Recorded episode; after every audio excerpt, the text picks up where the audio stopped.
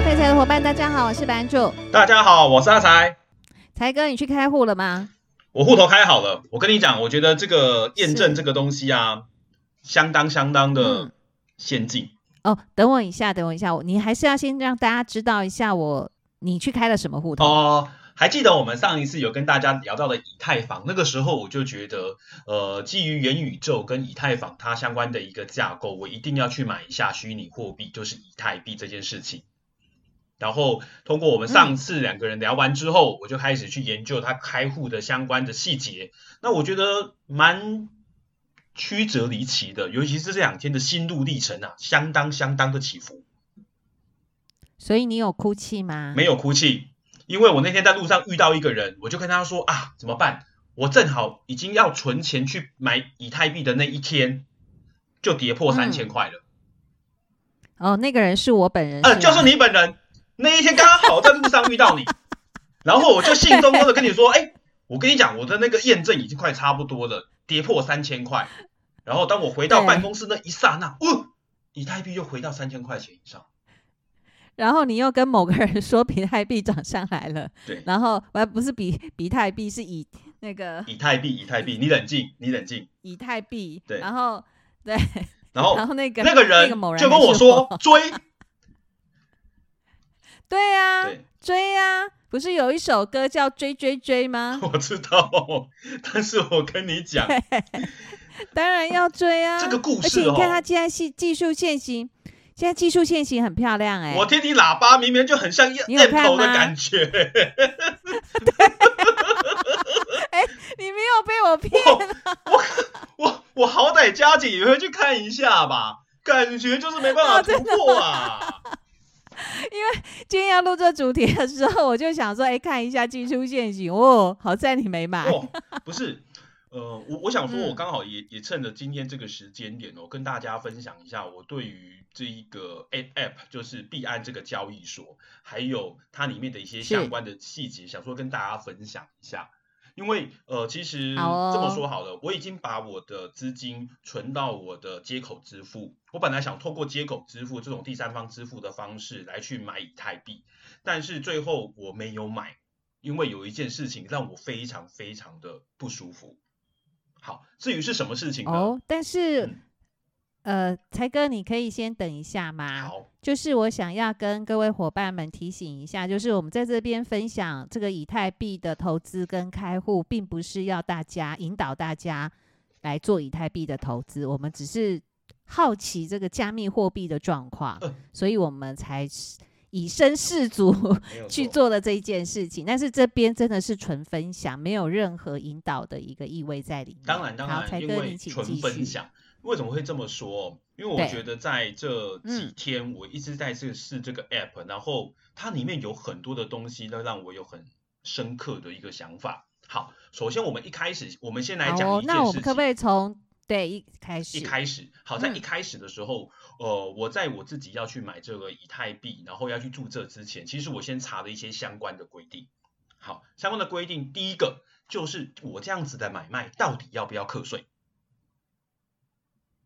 哦，这个很重要哎，而且像你这么会投资，哎，肯定赚不少钱。我这么说，什么时候要请我吃饭？因为假如做了这个投资，我被课税，他跑到我的那个扣缴呃扣缴凭单，就是所得清单里面的话。我会被我老婆抓到我有私房钱，所以这件我非常的重视。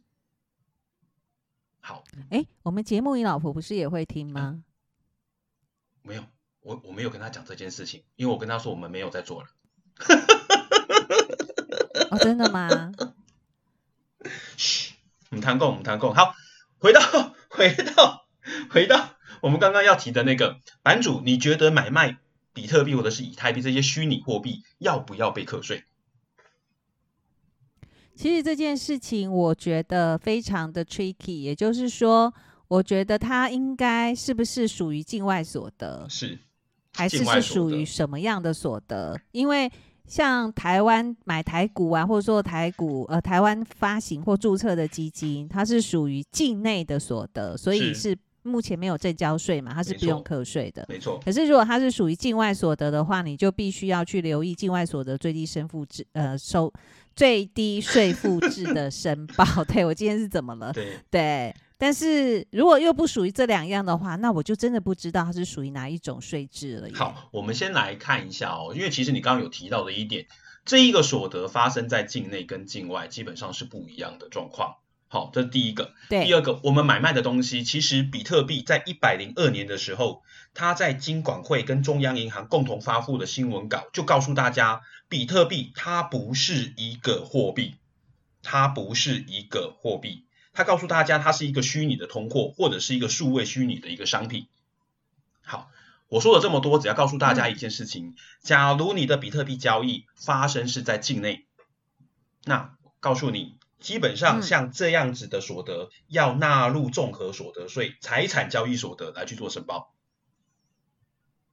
所以货币是属于财产交易。就像你有没有在银行换过美金？有。有。那你从台币换成美金，比如说是三十块，后来当美金大涨，嗯，好到二十八块，你换回来是赔钱，对不对？但是假如是美金是跌呢，到三十三块，你是不是有赚钱了？等一下，才哥，啊、你讲错了，我，我讲错了是不是？三十块到二十八块是美金大跌，不是美金大涨。哦，我讲错了，好，方向讲反了，没关系，台币大涨，重来。好，假如你当初三十块钱买的美金，嗯、后来美金大涨到三十三块。好，你再把美金换成台币，那你是不是赚了三块钱的价差？是。三块钱要不要缴税？我没缴过、欸。没缴过。那我告诉你，对啊，那到底要不要缴税啊？要，因为它是属于财产交易所得。啊、哦，现在的银行很厉害了，它、啊、到年底的时候哦、嗯，就算你没有主动申报，它、嗯、也会把这个资料交交给国税局。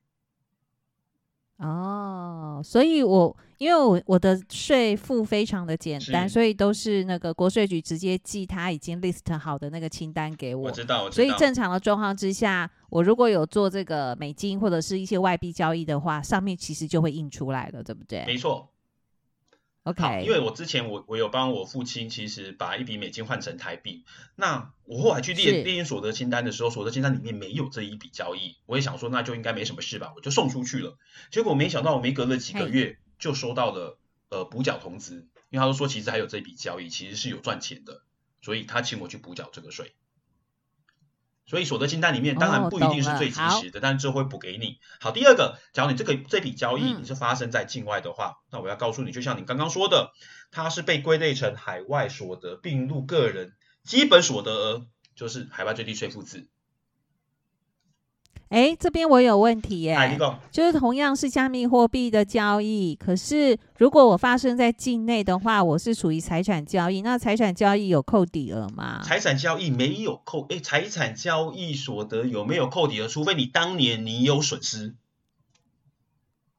对啊，可是这样问题来啦，如果我假设都是赚钱的，可是如果我的这个加密货币收益是属于境外所得，也就是在海。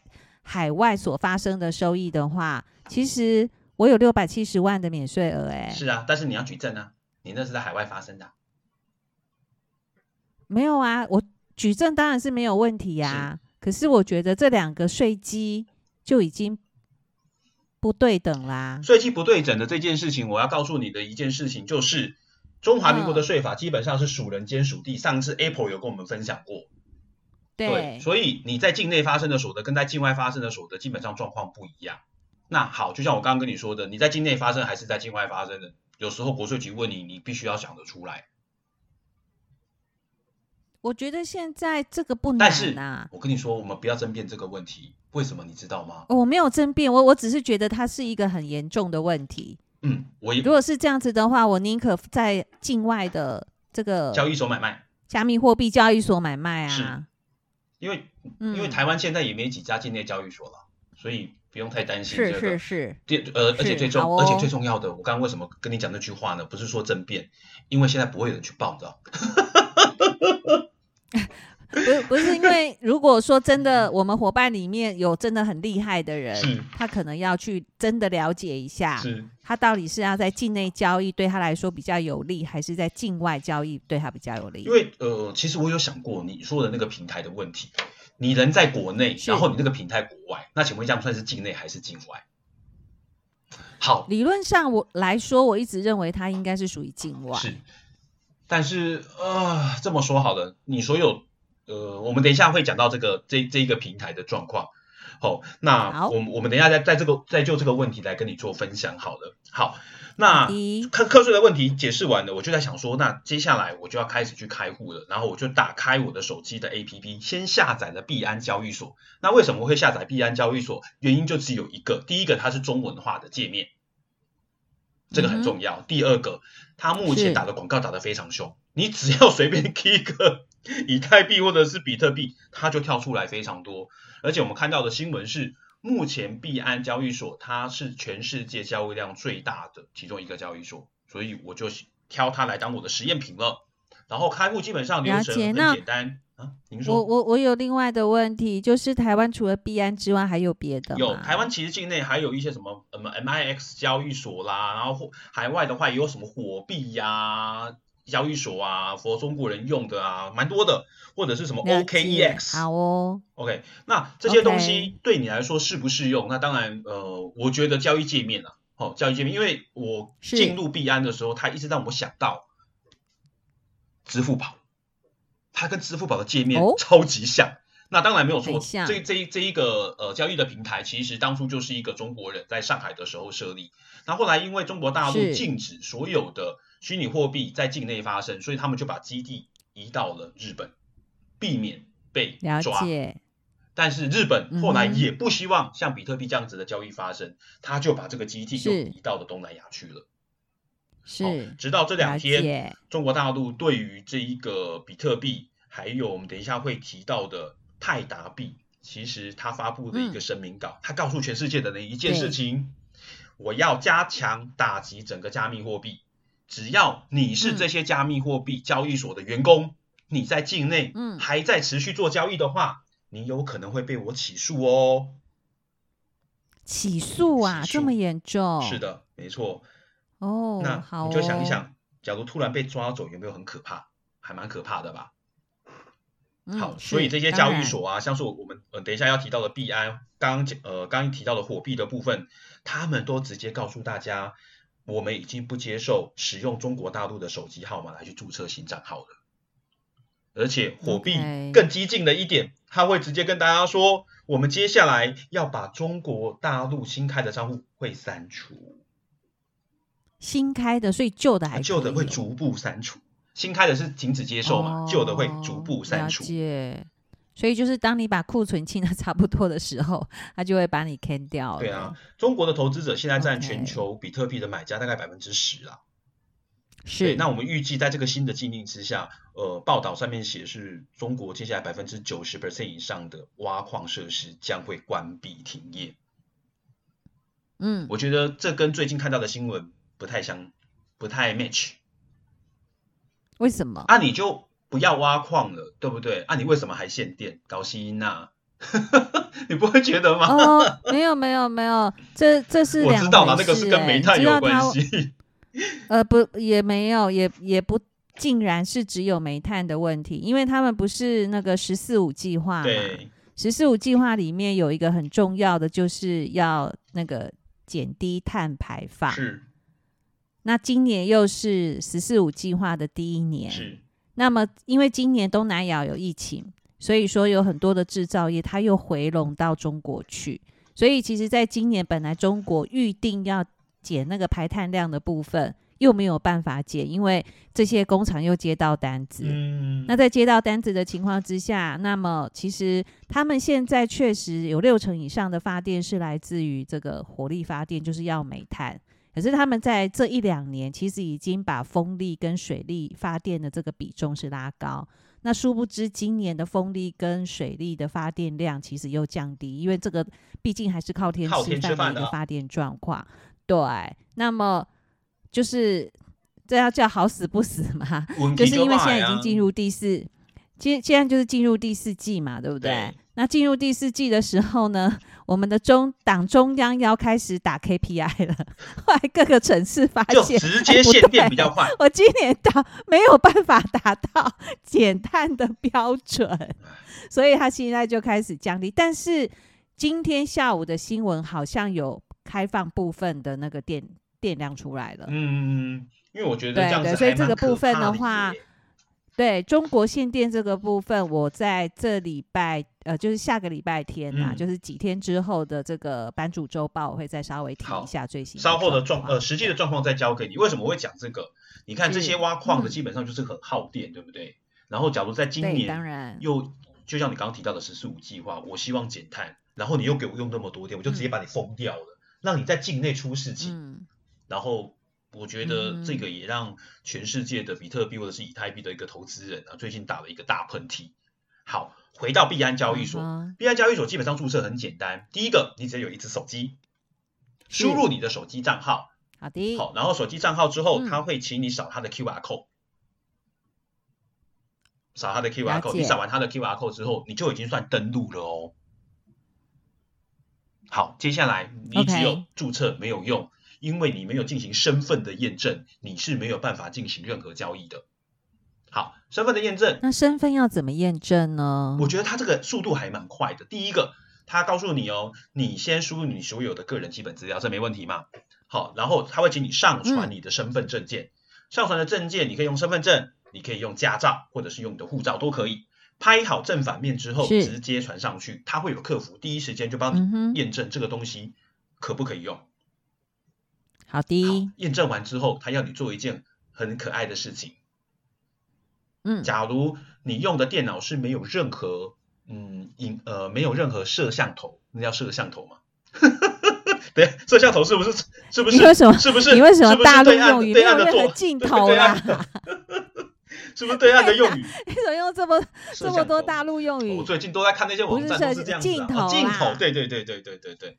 因为我一开始我我在注册的那个电脑是没有镜头的，然后它又出现了一个 QR code，、嗯、然后请我的手机去扫描那个 QR code，、嗯、然后我的手机就会出现一个自拍的画面。他他要我留下我目前自拍的那个影像档给他。OK，那我想说，我拍完之后再给你。这样子的话就不能开人头户了，对不对？不能开人头户，对不对？我不是这么的确定它的机制到底有没有这么好哎，因为我的证件跟我的本人落差不是这么大。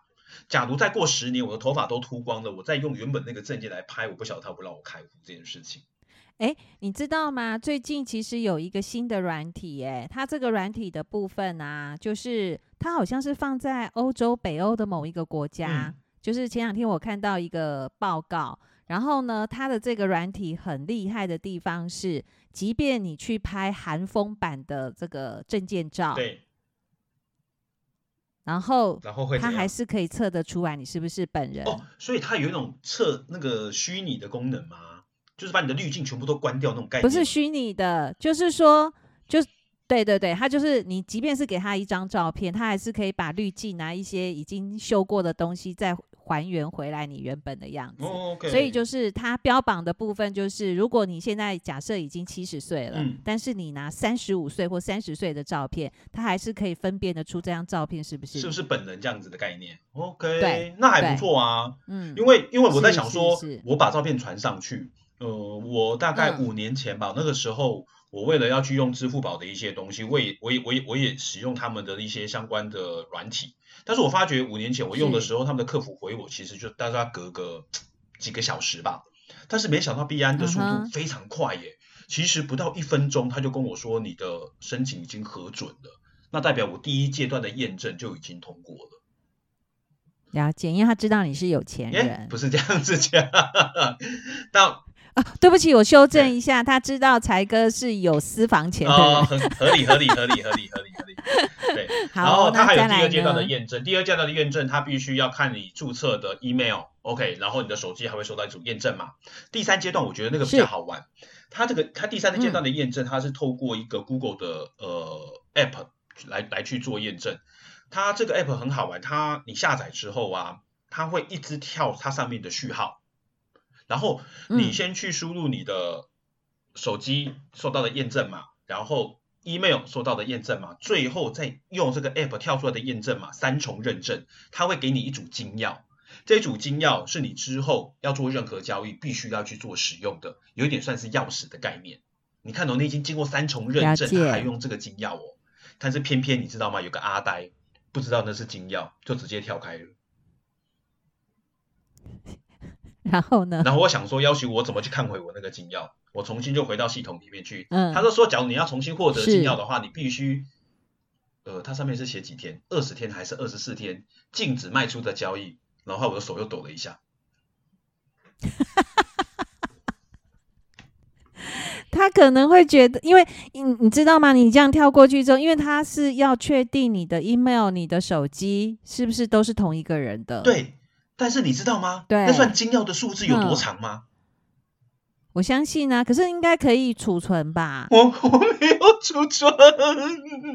后来你没有存吗？没有，我以为它就是一串数字。你到底有没有存啊？真的没有存。我跟你讲，我没有跟你开玩笑。但是没关系，因为我要告诉你的是，我怎我怎么会跟你当同事呢？对不起，请继续。我以为金钥他会在我的那个某个序号地方，我会看到他啊。天知道，对不对？他都说你要再看那组序号的话，拍谁哦？二十四天你不能卖出的价，但是他没有限制你不能买啊。问题是，你二十四天之内不能卖，你现在买干嘛？如果他那个一直往下跌嘞，不要担心，我们不是有很多的私房钱。对呀、啊，就是因为你没有很多的私房钱，所以你进场的点要非常的小心，不是吗？不会啦，我们这种都是豁出去的，对不对？不要怕，不要怕，不要怕。所以你到底买了没有？没有，我不是跟你说没有买，我的金钥不见了。我为什么没有抄下那一组金钥？才哥，你确定这一集要播吗？啊、播播播 播播播会觉得没有。我跟你讲，你的智商可能有一点问题。不是不是不是。呃，今天这呃金钥这件事情是发生在今天。好，真正会让我没有、okay. 没有想要进场去买，最主要的原因在昨天，嗯、因为在在某人叫我要追的当下，哦、当天其实下午 我有一些事情没有去做交易，但是晚上。夜深人静的时候，我本来想要开始做交易的时候，好，那我们就来看币安里面怎么去买这个币哦。币安买币其实它有蛮多的方式，你们有机会的话去上这一个网站，你可以看得到。那其中的话有一个叫做信用卡买币，嗯、那信用卡买币有个缺点就是你要必须要支付三个 percent 的手续费。哇，好！三个 percent 其实有点贵，但是第二个买币叫做 C to C 买币，就是个人跟个人买币。好，那它是用撮合撮合的概念，就像你有币，我有钱，然后我们透过这个平台，我把我要买币这件事情 po 上去，哦，你把你要币要卖这件事情也 po 上去，两个人假如抛出来的价格是可以成交的，哦，它就会让我们两个人互相联系。了解，它就是一个交易所的概念，其实就是一个那这个费用是多少？零，对，零。它最吸引我的地方就是它零就可以买，哦，而且。它可以使用台币直接跟你买以太币，不用透过稳定币。嗯、那至于稳定币是什么，我们等一下会讲。嗯、好，在我那他赚什么？在那赚赚什么？他是说他有价差。对，他是说所有的交、啊、交易所里人家会有价差的。人家如果要卖四千的话，他就报你，他要卖四千一。是，呃，这么说好了，反正是，反正，嗯，反正他们也要过生活嘛。好、哦、好，没关系。当然，在这在这个 C to C 里面买东西，呃，买币的部分的话，它其实有很多种支付的方式。那像在台湾的话，它可以支援的就是国内银行的转账，好、哦，街口支付、嗯、Line Pay 是。好、哦，那它还有一个国外的一个银行，银行它也可以 support。那我想说，那我就有接口啊，所以我就先转了一笔钱到我的接口，然后我就按到成交。是。那个时候我想说，那我就先买。三万块台币折合一千块钱美金吧。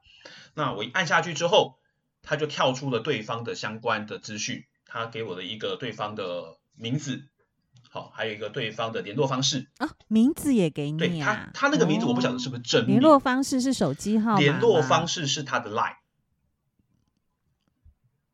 联络方式是对方的 line，哦，所以我就拿起我的手机先加了对方的 line，结果一加完之后，他跳出来的是一个。呃，买发现是个男的，不是他跳出来的是一个买，呃，应该算是一个，应该算是一个买卖币的，呃，社团吧。社团。呃，我觉得呃不不应该叫社团，我觉得它比较像一个商号。OK。对，然后一跳进去，他就告诉你，就不是个人，他不是个人，对，你就知道他其实就是一个一个公司号的概念。然后他跟你讲，假如你是第一次交易的话，你必须做叭叭叭叭叭，他写了很多下来，那。我知道他担心是诈骗嘛，但是呃，我就想说，我就跟他说，呃，嗯、我已经准备要跟你买币了，你可不可以给我你的 QR code，、嗯、然后我扫描，我把钱转给你。嗯，好，然后他就跟我说，哎、嗯，我我我有一个问题，对方是写繁体中文吗？繁体中文。OK，繁体中文。好哦。好，那在那当下，他就跟我说，不好意思，因为你是初次交易，麻烦请你去做身份的验证。那这是身份的验证需要三个东西。嗯第一个，请你 po 你的银行的存折，诈骗吧。第二个，请你把你的身份证跟你本人的合照传给我，正反两面。为什么？他又不是交易所。我跟你说，我就是到了这一个步骤，我直接就把在币安的交易取消了。对呀、啊，因为我知道他担心我是诈骗，嗯、我可以认同。但是他忽略了一个机制，币安的状况是我转钱给你，你才要把币给我啊，没错吧？现在是我要给你钱呢，是，然后你再给我币，也是我怕你耶，你为什么要我传这些东西给你？好，这不管是你怕他或怕他，他怕你，我觉得他要跟你拿，就是第一个啦，我听起来的部分是他把你的赖给了对方，呃，他把我，我觉得这个就是。不是，是对方都都是互相留留赖在上面，然后我去联络他的，我去联络。对对对，我的意思是说，就是代表你如果想交易的话，其实你是可以有不同人的赖嘛？是的，对不对？是的，是，这是第一个。那第二个，为什么要把身份证照相给你？对，这一点让我完全没办法接受。还有，啊、为什么我要把我银行的账户也要拍给你看？嗯我也没办法接受。是啊，对，因为是啊，呃，我觉得在币安里面，他写的 C to C 交易所的优势，其中一个就是保护你的隐私。OK，币安不会跟你要任何的资讯，但是你双方在交要资讯的当下的时候，我非常不开心的是，我是要给你钱，我只要跟你说你出示你的 QR code 就好了，我直接转账给你，然后币安有一个机制，他就会把钱给我了。嗯那你现在跟我要这些东西，嗯、我不晓得到底是谁怕谁。嗯、那我当下我就马上按了取消所有的交易。嗯，对，我就不想要在这、嗯、这上面去做交易。后来我想一想，好像我直接用信用卡买，就算我负三趴就负三趴了，起码我是跟交易所直接买。你知道我的意思吗？嗯、不知道哎、欸，我我觉得听到这边，我觉得这个平台我可能就不会考虑了，会很紧张，对不对？很可怕，对不对？好，那就是。你说，你说，嗯，就是我相信币安这个平台，我才会在这边开户做交易嘛。对。可是问题是，我觉得我的对手好像不是那么的单纯。啊，没错。尤其是当你点、嗯、点进去 C to C 的时候，你知道它就跳出了一个防止诈骗的相关的警语，而且那个警语大概占了你的三分之一个画面。好，当你点点点选点选进去 C to C 的时候，它其实会跳出大概这个几个人啊。嗯，十几个配局的呃交易对手的名单，好、哦，你可以去看一下成交。但是上面都看得到 line 对不对？呃，上面看不到 line，它只有一个名字，Okay. 它只有一个名字，它会秀出来它的成交率，它会秀出来它今天的成交量，哦，成交的笔数到底有多少？是.哦，那它旁边它也也也会也会有说它可以接受的支付方式，例如像是境内的汇款。例如像是 Line，、嗯、例如像是接口的部分，嗯、我觉得呃让我想到的一件事情就是，假设我要买，嗯、我去一定要先去审核这一个卖家，他可以接受的方式。嗯、假如他是境内会馆，他有没有其他的限制给我？嗯、假如有的话，我可能也不会想要跟他交易。就像你的想法是一样的，是对，因为我觉得在这 C to C 的过程中里面，当然呃我们不能知道对方到底是谁，我相信必安也不知道到底对手是谁。OK，所以到底那个人是好是坏，嗯、他就只是一个媒介的一个平台。那我们可能要相对的小心一点点，嗯、尤其是啊，你进入币安之后，嗯、它里面还有一个诈骗专区。那肯定里很多诈骗集团在里面、啊，我相信超级多。而且他把诈骗专区里面分成初阶、中阶跟高阶。天啊，好可怕！我跟你讲。怎么会这样？我看到的时候，我自己也是傻眼啊！你怎么会被诈骗到？你都已经整理出来三 三个阶段，而且哦，它上面都有案例，你知道吗？对，他的案例就说：“哎，那你有看到你的案例吗？” 我没有看到我的案例，但是它上面的案例啊，都很聪明，嗯，很聪明。你知道我第一次被诈骗是、哦哦、是是在什么样的状况被诈骗吗？哦，你被诈骗过？我被诈骗过，而且两三次，我都是在玩游戏游戏的世界里面被人家诈骗。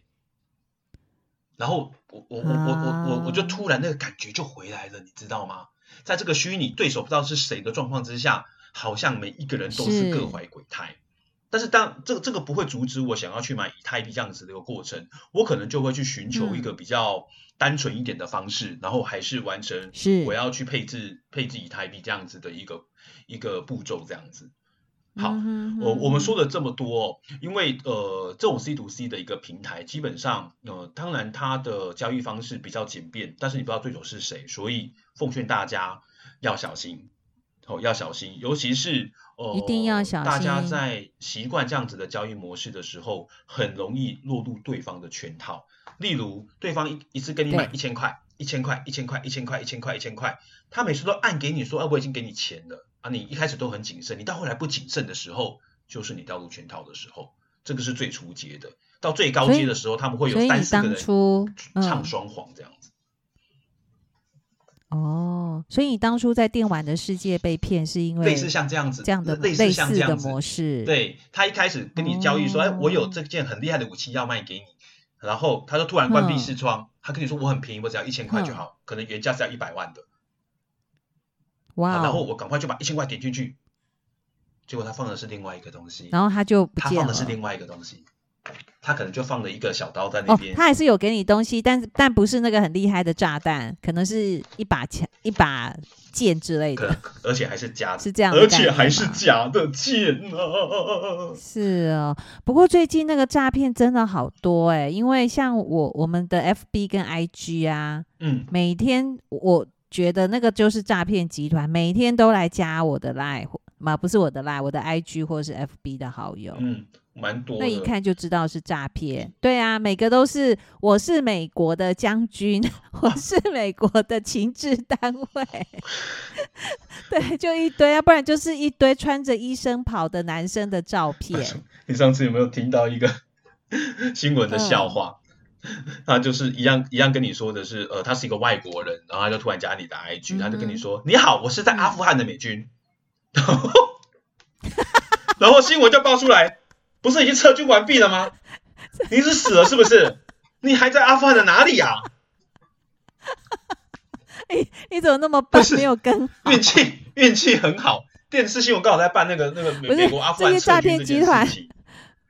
哎，我觉得当诈骗集团哦，也是拜托这些，你知道吗？诈骗集团真的真的真的要跟得上时事，真的要看时事，不看时事不行啊。还蛮好笑的，而且而且最近也很多台股的诈骗啊，哦，有，就是说什么他是某某知名人士的群组啊，然后什么有每每每天都可以有名牌，然后每天都暴涨多少啊，什么之类的。没错没错没错，我觉得那个东西哦，嗯、就是所以真的各位伙伴都要拍你当。好，嗯、最后我想要讲一个，就是我这一次在币安的里面，我看到两个很让我觉得也蛮兴奋的东西，一个就是 NFT，就是上次 April 跟我们介绍的那个虚拟的艺术品，嗯、哇，那里面的东西真的是，哎，最近这一期的商业周刊也在讲，嗯，NFT，这一期的商业周刊，对，如果你没事的话。你好，那第二个你去，你可以去注册，但是你就是不要验证，你不要提供你的什么东西，不用什么身份，你只要拿你的手机去注册，然后你一样可以进去，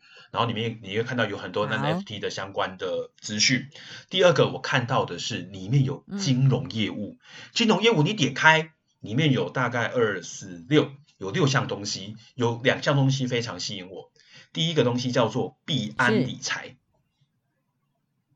币安理财，提提到理财这两个字，我就马上想到，你之前有没有去过中国大陆看到他们的理财商品？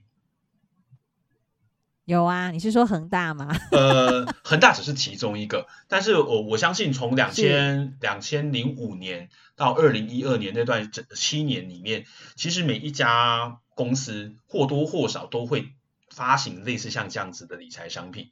那我觉得台湾的。金融业基本上都是比不赢这些理财商品的，对，没错，没错吧？因为它给你的收益率非常非常的诱人吧？对，好，对。那我看到这个理财，呃，看到这个币安理财的时候，我就点进去看，它非常的贴心哦，它还有分保本跟高收益型。它告诉你，哦、你假如是出街的话，就请你选择保本的理财。好，天期六十天，那、嗯、您猜一猜，预估的年化报酬率有几趴呢？八趴，六点五二。哦，那差不多。六点五二，OK，而且它有分不同的币别，也会有不一样的一个报酬率。在以太币里面，它的它是从四点九趴到二十一点六，它的期限是定期。好，是定期的。二十一点六。二十一点六，那我就你知道吗？就是要看一下那高收益型到底有多少。高收益型，对，报酬率都是二十趴到六十趴，最高到一百四十九趴。一百四十九趴，对，而且他跟你说啊，像这样子的东西啊，它的计息方式其实是非常非常的短的，你可以用小时的方式来去做计息，知道吗？但是因为它是不保本的，哦、其实它的波动相对来说就是比较可怕的。好，那它也有类似像双元货币这样子的一个概念，是好。没关系，因为我我会提这个，是因为我之后我可能会加呃，不是加减的，我就会去研究一下像这样子的一个币安理财。我觉得这样子的币安理财其实就是之前中国大陆的那些理财商品，理财商品不是真的百分之百都不会出事的，前提是要你的母公司的一个资金相对来说是无余的，不然就像你刚刚提到的恒大，资金一周周转不过来，有很多的利息其实也是付不出来的，相对来说其实是比较危险的。OK，那除了刚刚提到的金融，嗯、你这样子讲，我就想到，嗯，您说，哦，我是想到说恒大，因为恒大之前也卖过，就是他曾经有募集过高收益债嘛，对不对？然后债券本来的面额是一百块，对，那现在恒大的高收债的面额大概就是二十到二十五块，二十到二十五块，那就已经接近，就是已经违约的状况。然后他。对啊，就是就是违约，连回复率都不及啊！一般债券平均的回复率大概是四十到五十嘛，它大概只有二十到二十五啊。那问题是它的利息，他那时候给投资人的票面息大概也是二十，也是二十五。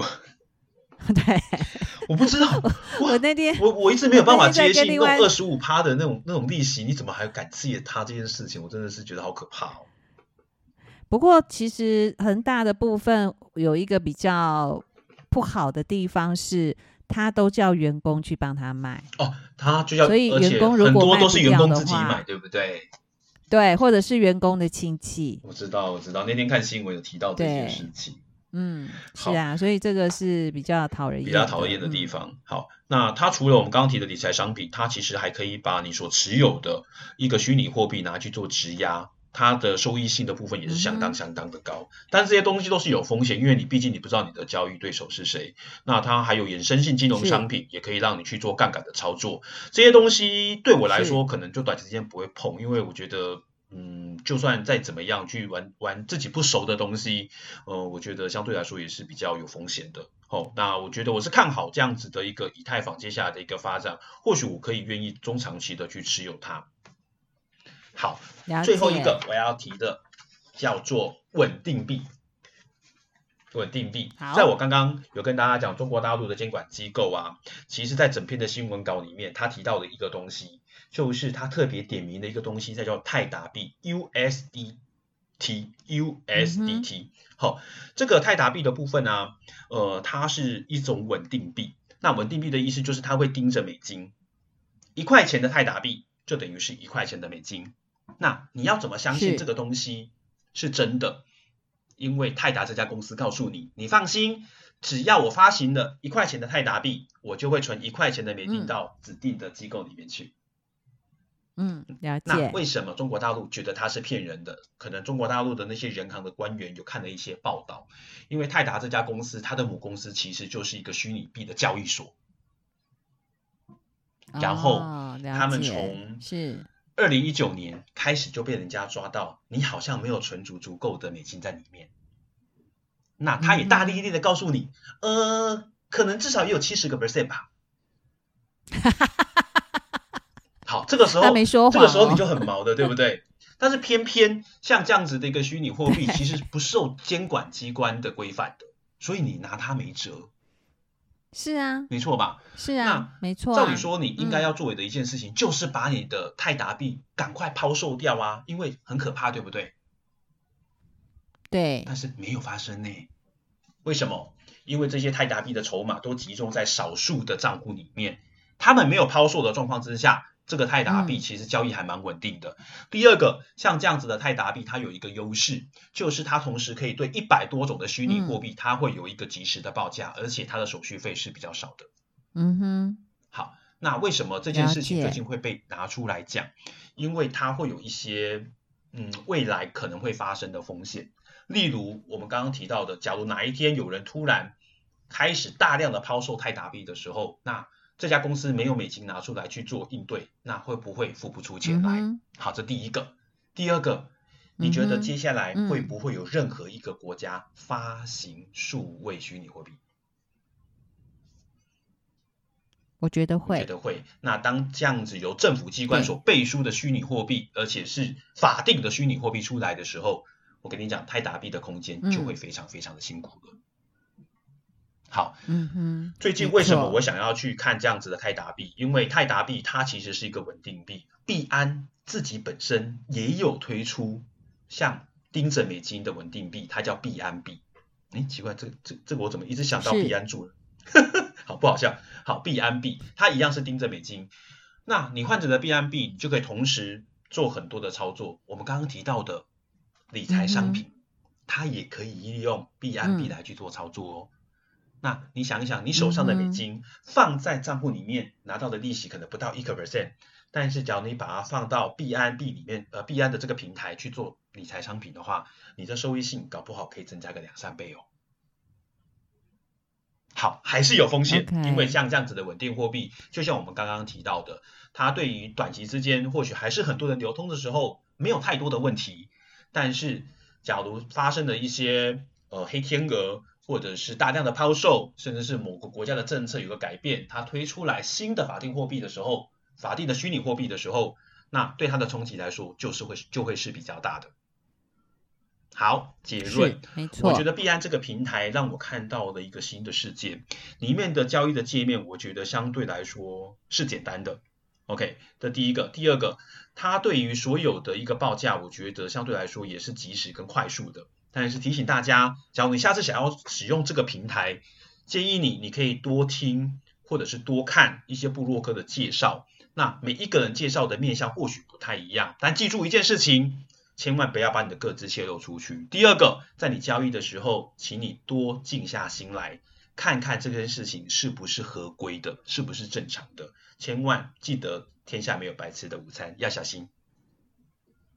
好的，谢谢财哥给我们这么多很丰富的资讯，而且也给我们一些在投资这个以太币上面的一些可能的陷阱，是，对不对？下次我是不是就可以帮你画一个那个 NFT？我我我下一次想帮我画一个 NFT，因为我下次想要找自己画完一个画，然后我要把它转换成 NFT，那我要该怎么？那你为什么不画你女儿呢？因为我画画不是很好看。好，我们各位伙伴，今天的节目就先到这边，谢谢你的收听，我们下次再见，拜拜。拜拜。